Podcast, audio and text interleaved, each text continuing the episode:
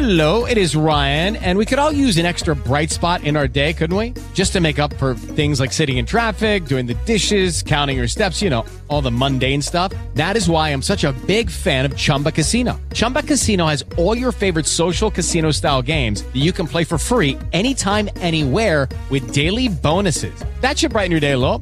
Actually, a lot. So sign up now at chumbacasino.com. That's ChumbaCasino.com. No purchase necessary. VGW Group. Void where prohibited by law. See terms and conditions. 18+. Rebecca Reardon is the Vice President of the New South Wales Farmers. We're speaking with her today, Rebecca. We're picking up on our last conversation in a sense. We were talking about farming land in the state being under threat. We sort of segued to talking about renewable energy projects. You've got more information on this front. We have. The Ag Commissioner has just released its investigation into renewable energy, and in particular that land use conflict that's actually growing as we wind down our coal-powered stations and we have to go on this renewable path.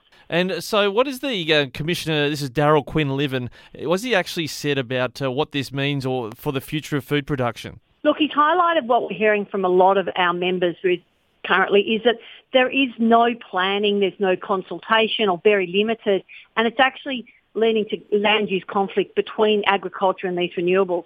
The government is tending to want to mop up afterwards rather than actually do the pre-consultation beforehand and do that investment needed to be able to support investment in renewable agriculture in these areas like these res zones. The renewable energy zones. I noticed that you've had a number of forums, the New South Wales Farmers. I think there was at Dubbo recently, but I think you heard in Wagga Wagga particularly some acute concerns about renewable energy projects there. Yes, we're hearing a lot about the transmission lines that are actually happening, say on Hume Link, where it's going through over 400 landholders' places. These transmission lines are 80 metres high, which is the size of Sydney Harbour Bridge pylons, 200-metre corridor.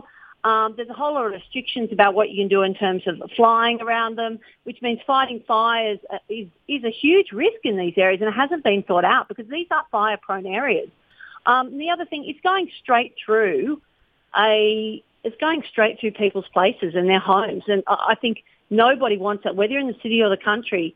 And yet there is alternatives, and the government hasn't consulted properly on alternatives like putting it underground or these sort of things and planned around it. And people are very upset, and rightly so. Yeah, and it does seem that there is, if you like, a highway towards renewable energy, but maybe underlying that highway is things like state strategic farming land and indeed bushfire safety. There's a lot of things. You go to Merriwa, there's a problem there where they haven't thought about the extra traffic that's coming through, so they've like put Parramatta Road in the middle of like a local shopping centre and a residential area. All of these sort of things, we need the consultation, we need the planning, and we need them to talk through it and not just mop up the mess afterwards, because we recognise that renewable energy is coming. We've wound down our coal-fired stations so much now, but we have to get that land use conflict right, because this is going on land that produces food and fibre. So that is the sacrifice that we're having to make.